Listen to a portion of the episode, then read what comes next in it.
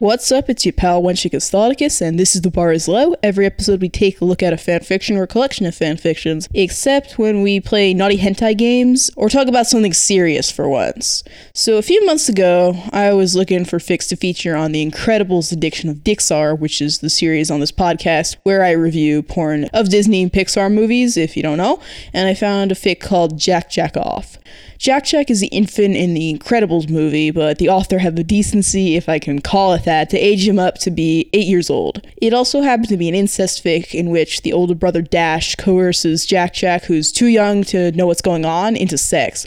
Now, I don't remember the details, because all I did was skim it, but what I do remember was the absolute shitfest in the comments section. There was a thread with the author and a reviewer going back and forth, and the reviewer just going after this guy for writing something so disgusting, while the author was insisting that, first of all, don't like, don't read. Mean, it was properly tagged, so you should have known what you were getting into when you clicked on this. And secondly, they were saying that by writing this sort of thing and giving pedophiles something to jerk it to, they can save children who would have otherwise been victims of people who didn't have anywhere else to channel their urges. Now, I didn't buy this for a second, and I'll tell you what I found while researching it and make it crystal clear. Maybe this is true of some people, maybe after consuming child porn, some pedophiles, like the author, are satisfied, but there is plenty of evidence to point to the conclusion that on a larger scale, nope, not true. And this seems to be a very common mentality in the world of fandom. It's just fiction. I can write all the child porn and other dark, twisted stuff that I want because no one's getting hurt, right? Well, let's take a look and see how fiction affects our reality because it absolutely does. Today's fucked up meter rating, if you couldn't tell already, is a 10 out of 10 for discussions of pedophilia, abuse, rape, incest, all that fun fucking stuff. I did my best, first of all, not to let my emotions get too heavily tangled up in this episode, and second, to keep an open mind and not just go out to confirm my own opinions. Was I completely successful? No, I, I wasn't. I think it's impossible to have no bias, and that sometimes you do have to trust your emotions a little. But just as a little disclaimer, I looked at the facts and the data more than I went with my gut here. This isn't going to be a perfect analysis, but shit, dude, I put a lot of effort into these essay type episodes, so hear me out. I also tried to cite credible sources such as scholarly peer reviewed articles during the parts of the episode where I felt needed it, but for some parts, such as when I explore why people ship incest, I didn't do that. But either way, I'll be listing my sources in order at the end of the episode, so if you want to look further into it, you can. So let's start off with the question of why we like fiction in the first place. Storytelling is universal throughout human culture, so it must have some purpose. Well, by consuming fiction, we hone our sense of empathy.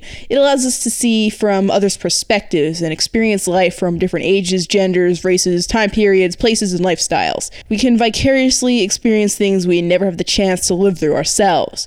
Fiction also communicates social norms and morals. Stories usually contain some sort of lesson or universal truth meant to teach its listeners about how the world works or how we should act. And fiction can also serve as a form of escapism. Fuck, dude, sometimes life just sucks, or it's just boring, so you immerse yourself in someone else's for a while. Why do we like dark stories, though? That sure is an escapism. We have so much fiction with dark themes to explore stuff that we normally wouldn't be exposed to in our daily lives. But fiction gives us the option to tap out at any time. We like to let ourselves be scared or disgusted, but in a controlled and safe environment where we know we're gonna make it out on the other side alright. Hence why you say horror movies are so popular. Dark fiction is still important to learning empathy by allowing us to better understand those who have been through something traumatic in real life. Take abuse, for example. If it's framed in the right way, making us empathize with the victim versus romanticizing the relationship between them and their abuser, then we can really understand what the character's going through, how the ordeal affects them, and the nature of abuse. Versus if something was written and framed as torture porn, it just seems to have a lot of graphic and dark content for the hell of it. Additionally, abuse survivors would be able to relate to and empathize with the characters even more as they may see elements of their own experience in the story. And even though it's fiction, they might end up feeling less alone, like, hey, this happened to someone else too. Make, make them feel better, or it could be upsetting for them to relive their trauma. That happened too. It goes either way. And that also happens in fandom all the time with dark stories. So these are mostly good things, positive ways in which fiction affects us in our reality, but let's talk about something more relevant, negative ways ways in which fiction, specifically fandom, impacts us.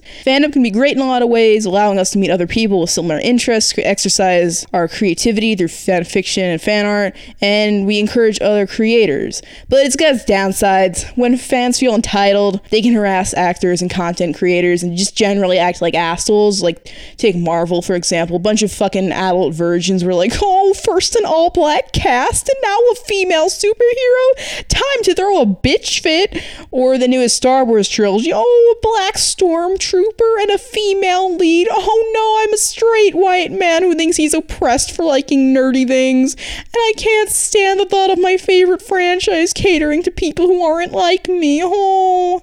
Or fans being mad about no national Pokedex and Pokemon Sword and Shield, so they accuse one of the game's creators of rape. Man, that's low guys, you suck.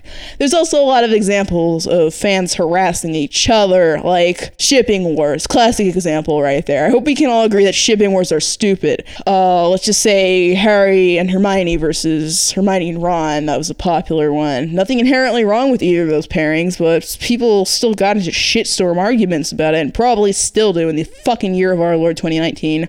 It's like the fucking Protestant Reformation or some shit. Protestants and Catholics are both Christians with minor differences in doctrine and practices, just like people on different sides of shipping wars are fans of the same thing who just think that different people should end up together. Like, you don't understand holy wars until you understand fandom. But there is also debate over whether the sentiment don't harass people over their ships should include pairings with incest and pedophilia. So, shipping wars are super annoying, but wait, there's more. Take the other classic example of toxic fans when the Steven Universe fandom drove a girl to attempt suicide because she drew a character too skinny and that was apparently a racism of fat representation. So, well executed fiction can be great, and there's a lot we can learn from it, but sometimes we get too worked up about the wrong thing. If you argue that fiction doesn't affect reality, you're lying. Just by participating in fandom, fiction has affected your life. And then there's porn. Porn and fan fiction can definitely have artistic value. It can illuminate and explore relationships between characters, it can delve into a character's psyche, and it can do all of this while you beat your meat. Porn, I think, exists in a gray zone that can easily tend towards darker areas in most fandoms. Of course, there's real person fan fiction, and writing porn about people who actually exist, it's pretty gross and uncomfortable and intrusive, and you shouldn't do it. But fictional characters go wild. Just knock yourself out because no one's getting hurt, right? Well, I've often made a distinction here on the bars low about tastefully handled dark fic versus porn that exists just for you to jacket into something really sick and twisted, and the line between the two. It depends how it's framed. Though I prefer something with more depth to it for my leisure time, and the blunter, more pornographic fics are often more fun for me to cover on the show. I've become less judgmental about people writing whatever they want on whole. The problem is that people draw the line in different places. I draw it around the fic that I talked about in the intro, porn about minors who are too young to even know what sex is. Well, I'm more tolerant, though not exactly approving of other taboo things like incest and adult teenager ships and fandom. I think that if they're framed correctly, they can have some value to them, but I wouldn't personally write them. The reader always has the option not to click on something, and the author always has the responsibility to tag and label their fic appropriately, but that doesn't guarantee safety, and neither does censorship. But how bad are all these things actually? That's what we're here to talk about today. So let's outline just the purpose purpose of this episode.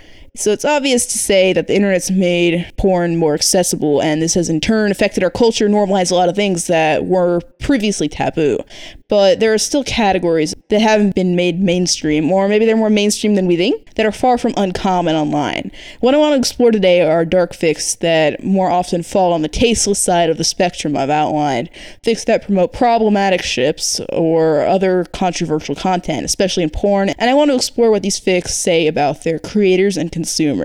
I'm going to rely less on my own speculations and more on evidence and expert opinion to come to a conclusion about how fiction affects real life and I want to answer this question. By reading fan fiction or consuming other porn about your darkest and possibly illegal sexual urges, does that satiate your impulse to act out on them in real life, or is it the other way around? We've already discussed how fiction affects reality, but how specifically does porn affect our perceptions of and our actions in reality? Here's some more specific questions I want to answer. If you read porn about pedophilia, Are you more or less likely to sexually abuse a child? If you consume porn about women being brutalized or raped, will that affect how you treat them in real life? And what does that say about your sexual desires and if you'll act on them? Do incest shippers want to fuck their relatives? What's the appeal of incest, anyways? There may not be definitive answers to all these questions. The research might not all exist, and the conclusions we come to may not apply to everyone. But we'll explore what's out there, and then we'll loop back around to the question of censorship shipping, and how we should act in fandom. First, let's talk about fantasies and real life sexual activity. Porn's a middle ground between having sexual fantasies and acting on them, albeit much closer to the fantasy side of things. Because fantasy and porn are so similar, it's important to discuss how fantasy affects reality before we delve into the real meat of the episode. Sexual fantasies are a totally normal thing to have, even quote unquote weird sexual fantasies are typical. It's a way of trying to stay sexually satisfied in situations where reality doesn't suffice. Some fantasies do become real, but a lot don't, and for various reasons. There are impossible sexual fantasies, like you're not gonna be able to fuck Sonic the Hedgehog in real life. Sorry, furries, but that's just how it be. Fantasies can be blocked by moral, legal, and cultural restraints. Maybe you're married, but there was someone else catching your eye. If you're a strong believer in remaining faithful to your partner, then those fantasies you're having aren't going to stay fantasies.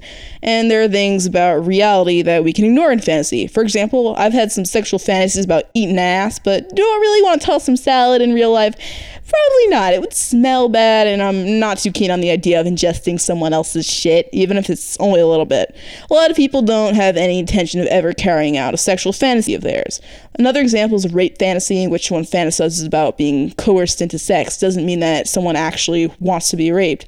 She, or it could be he too, they still have full control of the fantasy in their head, but it is precisely the loss of control that makes the fantasy entertaining to some people in the first place. And people just like to think of themselves as just so desirable that somebody just has to have them, even if that's by force.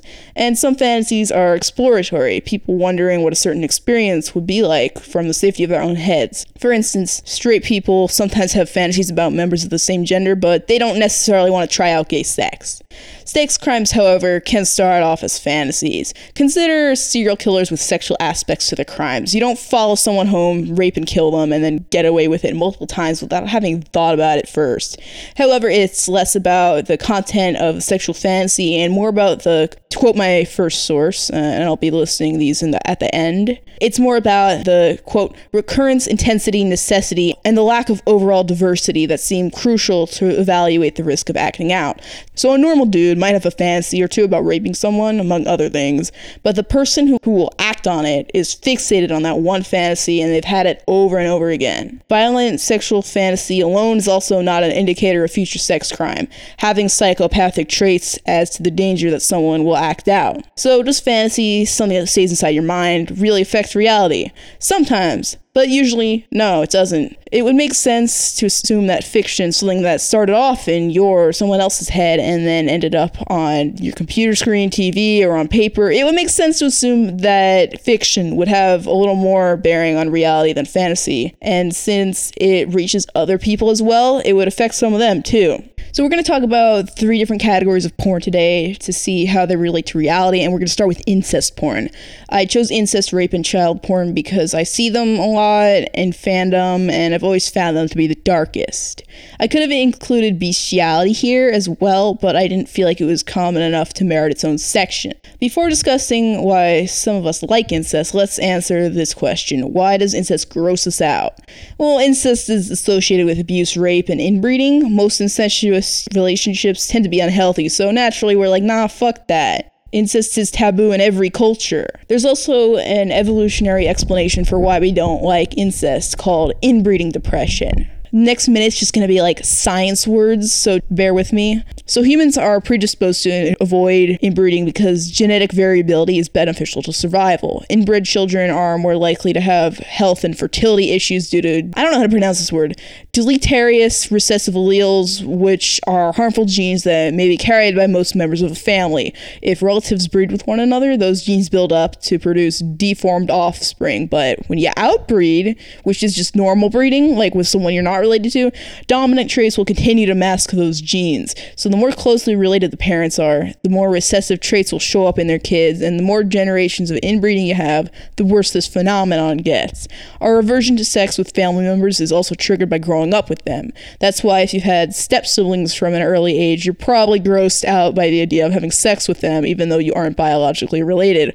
Or if you've had like a friend since kindergarten, you're probably a little repulsed by them in a sexual manner too. Before we get any further into this, I want to say that healthy and consensual incestuous relationships can exist. A lot of the time, it happens when two people get together sexually romantically first and find out they're related afterwards, so the incest aversion response caused by growing up with someone doesn't apply to them. Or sometimes they did grow up together and they want to get involved anyways. Sex between consenting adults, who am I to say that they can't do it just because I think it's gross? For the record, though, I'm still to make fun of incest on the bar is low. It's just too fun not to do it. But why do we have incest shippers? Why do some people think that relatives fucking each other is hot? And why is Alabama like that? I found this explanation written by an incest shipper, my second source, and it's mostly about why people ship consensual incest between siblings. Leaves out stuff like non con and parent child ships, though some of these reasons could apply to those dynamics as well. But even a lot of people who like sibling incest are grossed up by parent child ships because the parents abusing their power and there's gross age gap. First of all, there's the appeal of forbidden love. Not only do you have the external obstacles of people outside the relationship thinking that you're nasty, but the people actually involved with each other are thinking this is wrong, we shouldn't do this because incest is so taboo. It's also unconventional and breaks up the typical formula of a meet cute. You've got multiple layers of love, like a love onion or something. An ogre's like an onion. Incest is like an onion. Oh, I'm never gonna think of Shrek in the same way after that. Thanks, internet. So you got the obligatory love of family, the familial love of when you actually like your family, then platonic love, then finally the thirst and the romantic love. Boyfriends, girlfriends, and hookup partners may come and go, but family is forever. And there's also great potential for the confusion of feelings like, do I love my family member like regular familial love, or do I like them like that? A lot of incest ships were going to get shipped anyways, even if the characters weren't siblings. You're almost guaranteed shippy moments that you can easily interpret as having subtext. We're so used to romantic and sexual relationships in fandom that we transfer that dynamic onto people who are related. It's just sexualization and it's everywhere. Of course, then there are the people who ship incest because they want to fuck their cousins or whatever. Or maybe they were victims in real life of incest and it helps them get over their abuse. People also ship non consensual incest likely for the same reasons you'd ship any other unhealthy relationship. There's an interesting dynamic to explore there, or again, they might have been abused, that helps them get over it. Anyway, that's an explanation of all the shippy stuff, like all the romance. But we're here to talk about porn, so let's talk about the motherfucking porn there is a tendency towards darker ships having more explicit content, which includes incest ships. If you're gonna break a taboo, you're gonna break that motherfucking taboo. Porn's job has always been to show the forbidden, but we're kind of running out of forbidden stuff. So what's left? There's still incest. Here's a quote from an article in the Cosmopolitan. Not exactly a scholarly article, but it's still my third source. It made sense to me. So here's the quote. It plays into a lot of roleplay and BDSM scenarios. Most incest porn is not playing off an actual desire to have sex with a family family member, but more like experiencing the intimacy and power dynamics inherent in those kinds of family relationships. For instance, a daddy girl relationship doesn't mean that those people are attracted to their actual dads or daughters. It can mean that they like the power play of a BDSM relationship, but want that kind of caring, unconditional love folded into their sex lives. A parent child relationship lends more of a sense of nurturing or feeling special to porn that you wouldn't get between, say, a masseuse and their client in a different video. And on top of all that, there's a layer of forbidden sex that adds to the whole thing. A trend that's also popping up in pornos that depict people having illicit sex in public places. Incest roleplay is basically a kink layer cake. So incest porn is popular because of the allure of a forbidden yet very close sort of relationship that includes a lot of different types of love. And it doesn't have to be inherently disgusting. So generally, I think it's safe to say that incest shippers aren't boning their relatives. Maybe they don't even want to bone their relatives. But I also I think we can blame Game of Thrones a little bit for the popularity of incest porn. Just a little bit. I'm gonna blame them. Yeah, totally Game of Thrones. Ignore everything else I just said. It's Game of Thrones' fault. All right, so next let's discuss rape. I'm not going to spend that much time on this section because mostly it lays the groundwork for the upcoming section on child porn. So, before we specifically get to the porn, let's discuss the cultural context and what we call rape culture. Here's the definition Rape culture is an environment in which rape is prevalent and in which sexual violence against women is normalized and excused in the media and popular culture. See my source 4. Some aspects of rape culture include victim blaming. You've heard all these before. What was she wearing? Was she drunk? Yeah, she was just asking for it. Isn't she already a slut? Yeah, she must have wanted it. Rape culture trivializes sexual assault, focusing on how the lives of the perpetrators are going to be ruined if they face charges instead of the consequences that the victim will have to live with. Rape culture teaches women to avoid getting raped instead of teaching men not to rape people in the first place. Men are also victims of rape culture as well sexual violence against them is even more trivialized than that against women. There's a notion that men can't get raped, especially not by a woman, because men are strong. They're not supposed to be victims. They're supposed to always want to have sex. That's toxic masculinity, baby. And most importantly to our topic today, rape culture is reinforced by gendered violence in the media.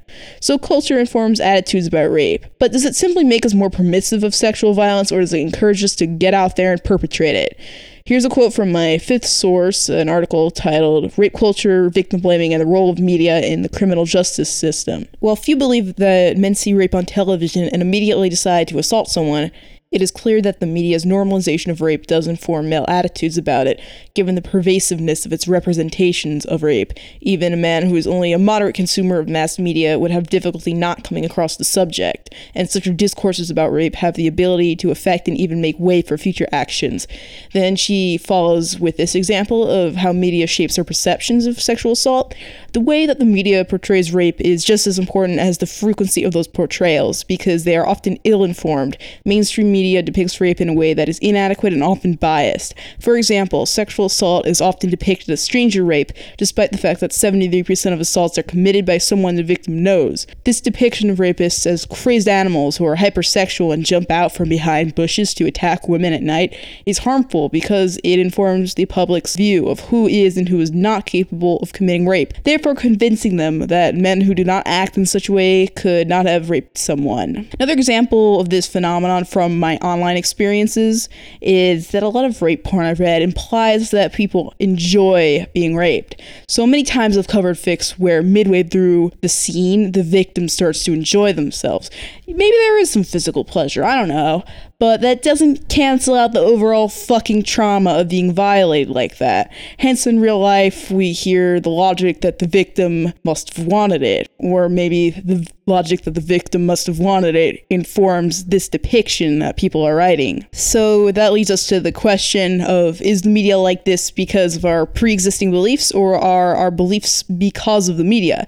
And I'm just gonna say that culture preceded media because we haven't had mass media for very long. But no matter which came first, rape porn and rape culture reinforce each other. Society's already far too tolerant of assault, and the depictions of it in the media pave the way for men to enjoy it in pornography. All right, now we're going to talk about child porn, and we're going to talk about it the most because, as someone who's been doing this podcast for about a year and a half now, it's the one thing I won't click on because it's just it's too disgusting even for me. This whole section I'm going to be borrowing pretty heavily from my sixth source, an article called "Virtual Child Pornography: The Children Aren't Real, but the Dangers Are: Why the Ashcroft Court Got It Wrong." And first of all, we got to answer the question: What is child porn? Well, federal law defines child porn as any visual depiction of minors engaged in sexually explicit acts. Visual is a key word here, and mm, I disagree with that personally. I just have to say, read the shit I read on this show and tell me it's not porn. I fucking dare you. And the visual keyword is there because child porn includes material both where real children were involved in its making and virtual child porn where no children were harmed, but it still poses an indirect danger. A lot of virtual child porn is indistinguishable from porn that uses live actors. However, the Protect Act of 2003 does not explicitly state that images of fictional beings who appear to be under 18 and engaged in sexual acts are rendered illegal. So, illustration of sex of fictional minors, cartoon child porn, that's the legal gray area. Laws vary country by country and state by state. In some places, you can be arrested for loli and shota, so deal with it, fuckers. Why is child porn banned? I feel like I really shouldn't have to explain this, but I'm going to anyways because this is the bar is low. Child porn is banned because it fucking harms children psychologically and also physically. Children who are sexually exploited have high rates of self harm, suicide, prostitution, drug and alcohol abuse. They have difficulty forming intimate relationships, and they're more likely to become abusers themselves. But freedom of speech, you cry out, probably from the liberate quadrant of the political compass, let's be real here, as your right to jerk it to preteens getting butt fucked is trampled upon. Well, I hate to break it to you, but there are a few types of speech that aren't protected by the First Amendment of the Constitution, such as fighting words, blackmail, defamation, solicitation to commit crimes, perjury, true threats, obscenity, inciting eminent lawless action, which is something that we'll get back to later, and child porn explicitly not protected. So, to bring up framing again, even if the work does have some sort of value, which it rarely does, it, it, doesn't matter to the child who was involved. It's still harming them. Pretty much any good that may come of letting people express themselves is outweighed by how nasty child porn is and how important it is to protect children. And porn is worse than regular sexual abuse because that shit's on record. Here's a quote from an article called Blocking Child Porn Isn't About Censorship. It keeps children safe, my seventh source, that explains it very well. Quote, Think for a moment about the most humiliating and degrading moment you've ever experienced. Think of the desperate helplessness you felt. Now imagine that someone had managed to capture that moment. That image was then spread across the globe so that no matter how far you ran, you could never be sure that those you meet did not see it. Now imagine the scenario for a victim of child sexual abuse whose trauma has been recorded and disseminated for the sexual gratification of others. Try to comprehend the ongoing harm that victim suffers as long as the image remains available for others to view. Their sense of being re abused again and again and being defined by defilement forever. So, catching that abuse on tape, pretty fucked up. Another counter argument, but violent video games. But the violent omnipresent in entertainment. Well, there are different cultural contexts for sex and violence. Violence in mainstream entertainment is normal, and it pretty much always has been. Your ancestors probably went to public executions just for funsies. Jesus got crucified, which is a horrible way to die, by the way, and everyone went and made fan art of it. But sex, oh, that's just that's a big no-no. You can have some graphic violence in a PG-13 movie, but show a woman's nipple in a sexual context, that's an R rating. Say fuck more than once, R rating. Show someone like smoking weed, you guess that's an R rating. Violence is normal. No one cares. We're so desensitized to it. Here's another quote from an article. Love me some quotes. They help me out a lot, and not just for this section. The social context murder fiction is created in is different than the social context of abusive fiction. Do violent video games cause violence? No. Do Americans live in a society that has been violent for centuries so we consume violence as a form of entertainment due to internalizing it? Yes. Is fiction the predecessor to abuse in our society? No. Has abuse been a social norm in our society for centuries so that we consume media that glorifies it without batting an eyelash? Yes. The role media plays in cultures of violence is reaffirming the status quo rather than challenging it which helps maintain the status quo. It becomes a violence affirmation cycle that we perpetuate. This is pointedly different from the view that people absorb all of media's content, so if they see violence, they're going to reenact that violence. So the violence we see is not because someone played a first person shooter game and decided it would be fun to try it in real life. Though violent video games do increase aggression, and aggression does not necessarily always lead to violence, the shootings we keep having nowadays can be traced to people like having access to guns and being white supremacists and mentally unhinged, not them watching too many horror movies. Additionally, violent people are attracted to violent things, and a lot of violent media just consists of men's power fantasies. Like with rape porn, violent movies, and video games may desensitize us to graphic content and inform our perceptions of their real life counterparts, but they don't lead directly to crime. So rape's normal, violence is normal, but is pedophilia normal? It's not as taboo as you might think. Here are some examples of what's called pedophile culture. We sexualize kids, especially famous ones like underage actors. Young girls in their teens and preteens often try to look sexy, wearing makeup and clothes meant for women much older than them. And by the way, I'm all for self expression and girls dressing in ways that make them feel confident. Though you, you got your whole adulthood to do that. Enjoy your childhood while it lasts, and, and definitely don't dress up for other people's sakes. Fuck that. Men favor childlike features in women, and to a degree, this is an evolutionary development because younger women are more fertile and still have a lot of time left to have babies. But But you can't say this isn't pushed by society as well. There's a standard of having no body hair and a pressure to stay thin and young looking. Hairlessness is only natural when you're prepubescent anyways, so mm, that's not exactly a pro, but it's biology argument. Maternal complications are a leading cause of death for 15 to 19 year old girls because they're physically not ready to have children, so that's also not a pro, but it's biology argument. A slight age gap between male and female partners, with the male being older, is universal, natural, and there's nothing wrong with that, but it's common for men, especially wealthy and powerful ones, to date women who are much younger than them. When you reverse the age gap, it's treated like a kink to be attracted to older women. Attractive underage girls are called jailbait, which places the blame on them and not the adults who prey on them. And for fuck's sake, the most popular category on Pornhub is teen. There's probably a lot of teenage boys beating off to that stuff, yeah, so it's fine for them. But I doubt that one age group alone could push a category to the top. Maybe they give it an extra boost, but that's still alarmingly popular among like everyone else. And this section also isn't to say that there are only female victims of pedophilia and only male perpetrators, but it is disproportionately that way. So is pedophilia actually that taboo? Preying on teenagers and other young women, eh, I would say it isn't really but fucking prepubescent children, it, it, still is. A teenager who knows what sex is can consent even if they shouldn't. 18 isn't some magic number, even though our society treats it like that, where on your birthday you magically gain full cognitive capacity and you're as mature as any other adult. But they had to put the legal cutoff somewhere teenagers fuck, and teenagers should fuck other teenagers because even if they've reached the legal age of consent, they don't have the life experience of, say, a 30 year old.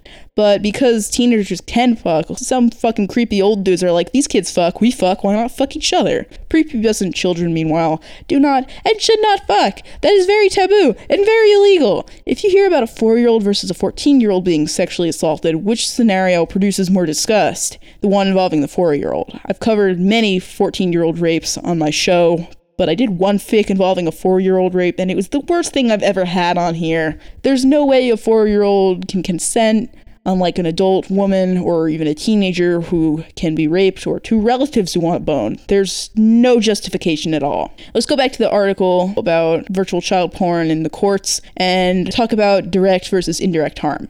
So if your kid being filmed in a live porno, obviously that's direct harm, but child porn can indirectly harm minors as well. Pedophiles groom kids with child porn to desensitize them, break down their barriers, and ultimately convince them to engage in some sort of sexual activity. Can a pedophile do that with regular porn? Probably. But seeing someone their age enjoying sex is going to be more effective. So sex isn't seen as an adult thing, it's something they can do too. There's also a strong correlation between child porn charges and molesting kids, and I'm just, I'm, honestly, I just have to read this section of the paper, get ready for a lot of numbers and statistics. Y'all fandom creeps need to hear this shit. So here we go. This is a long quote, so brace yourselves. Exact percentages vary, but experts have come to a general conclusion that there is, in fact, some link between viewing child pornography and sexually molesting children. A study by the New Zealand Internal Affairs suggested that there was an association between viewing child pornography and committing child sexual abuse.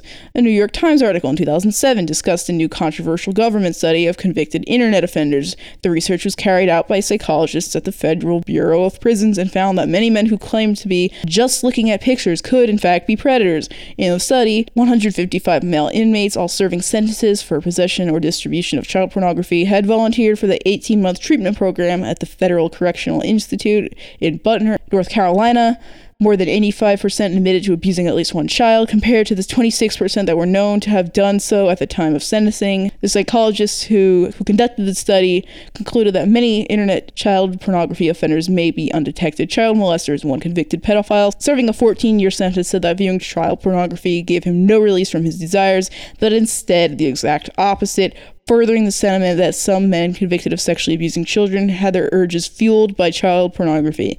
The pedophile was interviewed and quoted as saying, There's no way I can look at a picture of a child on a video screen and not get turned on by that and want to do something about it. I knew that in my mind. I knew that in my heart. I didn't want it to happen, but it was going to happen. Although that controversial study put the number at 85%, most other studies have put the correlation rate in the 40% range. 40% of people charged with child pornography also sexually abused children but finding the predators and identifying the victims are daunting task. A 2000 study issued by the Federal Bureau of Prisons found that 76% of offenders convicted of internet related crimes against children admitted to contact sex crimes with children previously undetected by law enforcement and had an average of 30.5 child sex victims each.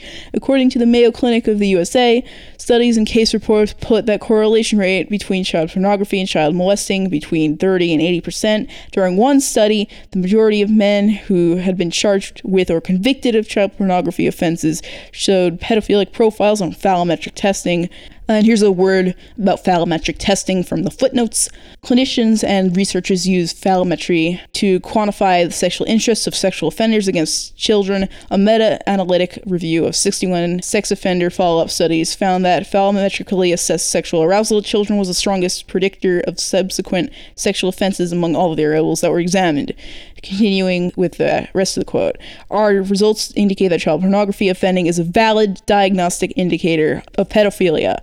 Child pornography offenders were significantly more likely to show a pedophilic pattern of sexual arousal during phallometric testing than were comparison groups of offenders against adults or general sexology patients. A 1987 report by the USA National Institute of Justice said that there was a disturbing correlation between viewing child pornography and sexually abusing children. From January 1997 through March 2004, 620 of the 1,807 child pornographers that were arrested, approximately 34%, were confirmed child molesters. The United States Postal Inspection Service, which compiles data based upon evidence derived from child pornography crime scene investigations and police reports, found that at least 80% of purchasers of child pornography were active abusers, and nearly 40% of the child pornographers investigated during the last few years had sexually molested children in the past. Internet crimes against children task forces in states such as Pennsylvania and Texas found that 51 and 32%, respectively, of individuals that were arrested for viewing child pornography were also molesting children or had done so in the past, further confirming the positive correlation between the possession of child pornography and the commission of crimes against children.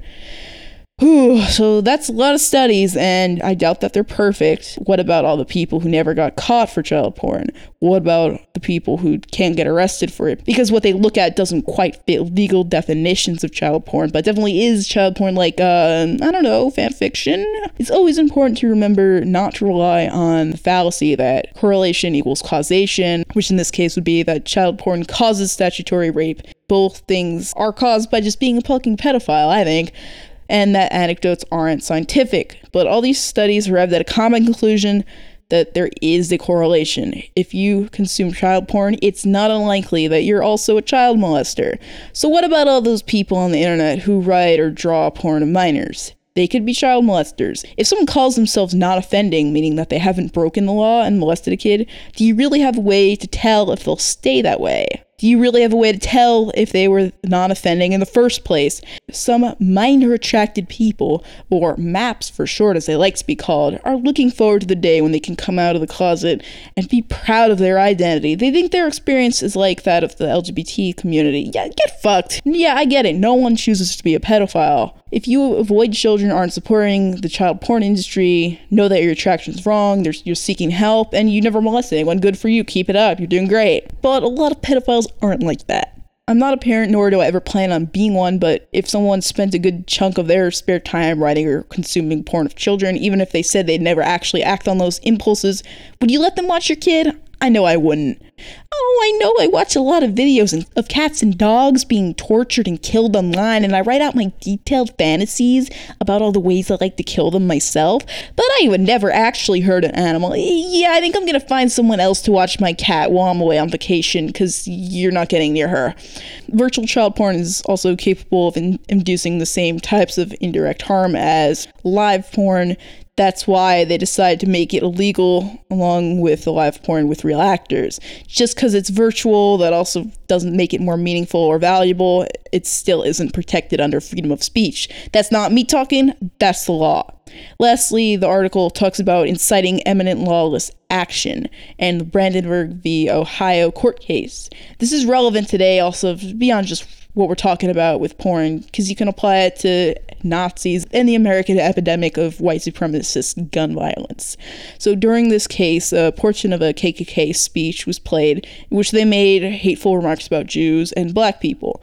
Most people don't have radical views and therefore wouldn't be affected by the speech, so it's protected by the First Amendment.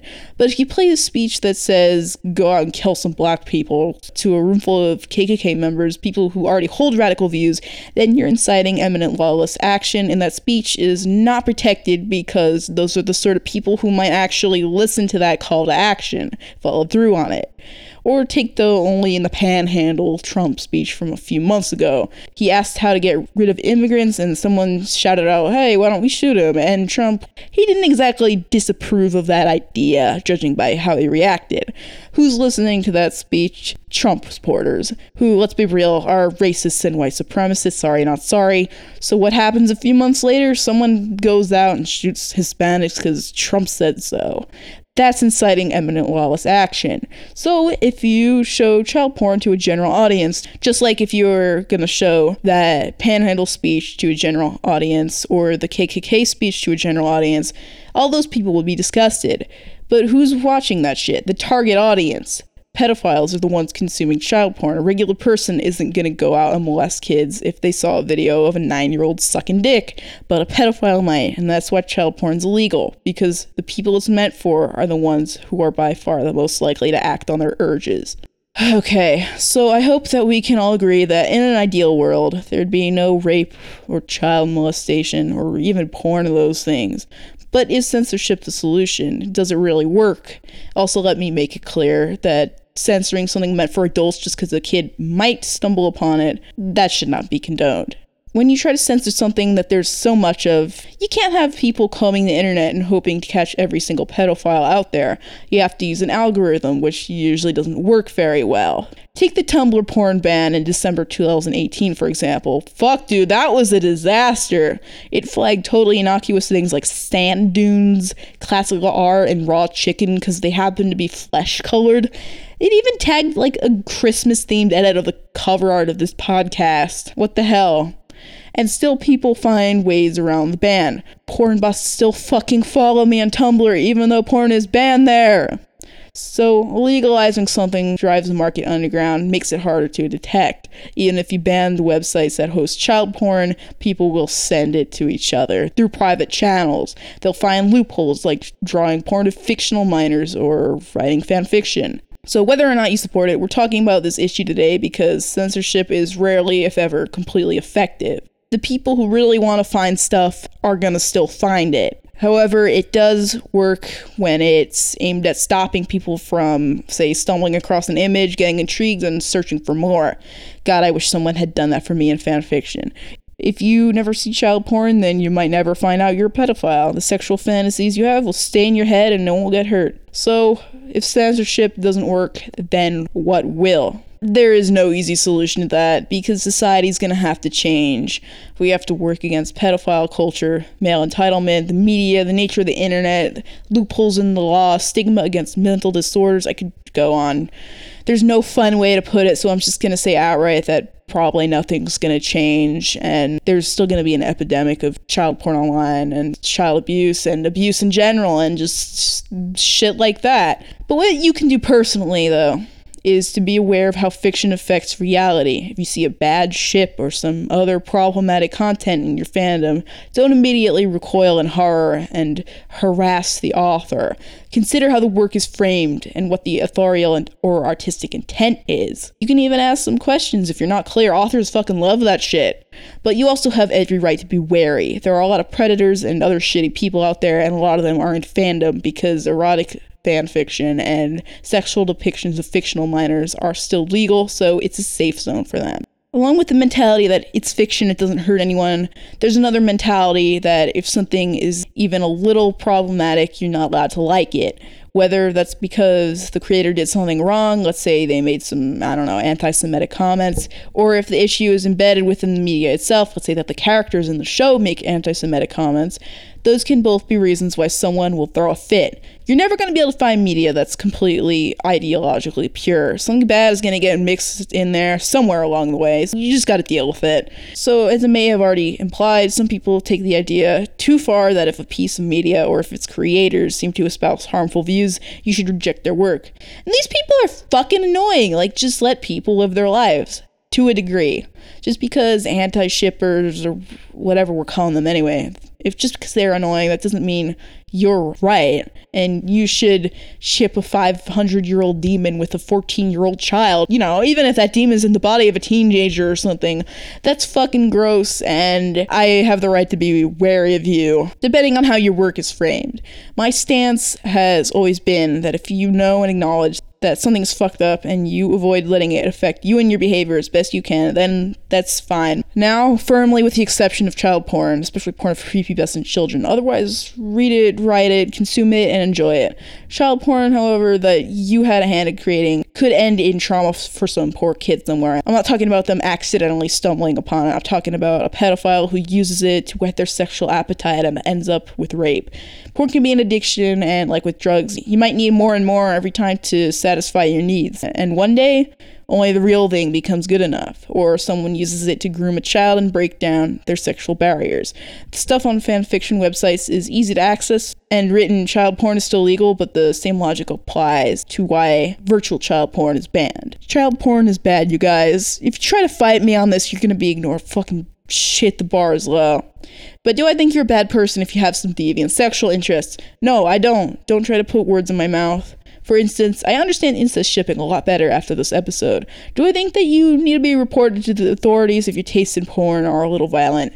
No, I don't. People that argue, oh, it's just fiction, tend to claim that antis can't tell fiction from reality, but they neglect how fiction does, in fact, affect reality.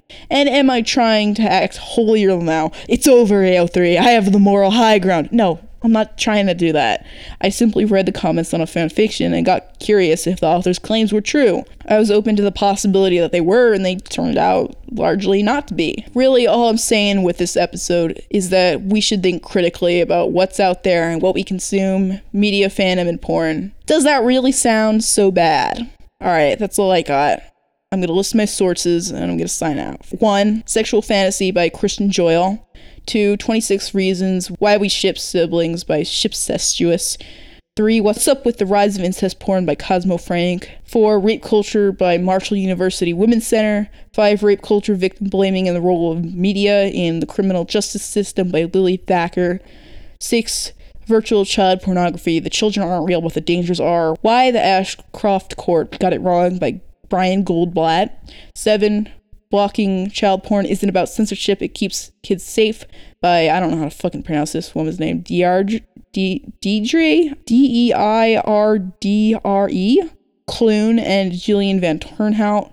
Eight, 105 critical issues in fiction versus reality fandom by cat exclamation point this was a really helpful article just in general not for the one little section that i cited it for it talks a lot about survivors, a lot more than I did. And lastly, nine. You've heard of rape culture, but have you heard of pedophile culture by Alison Gray?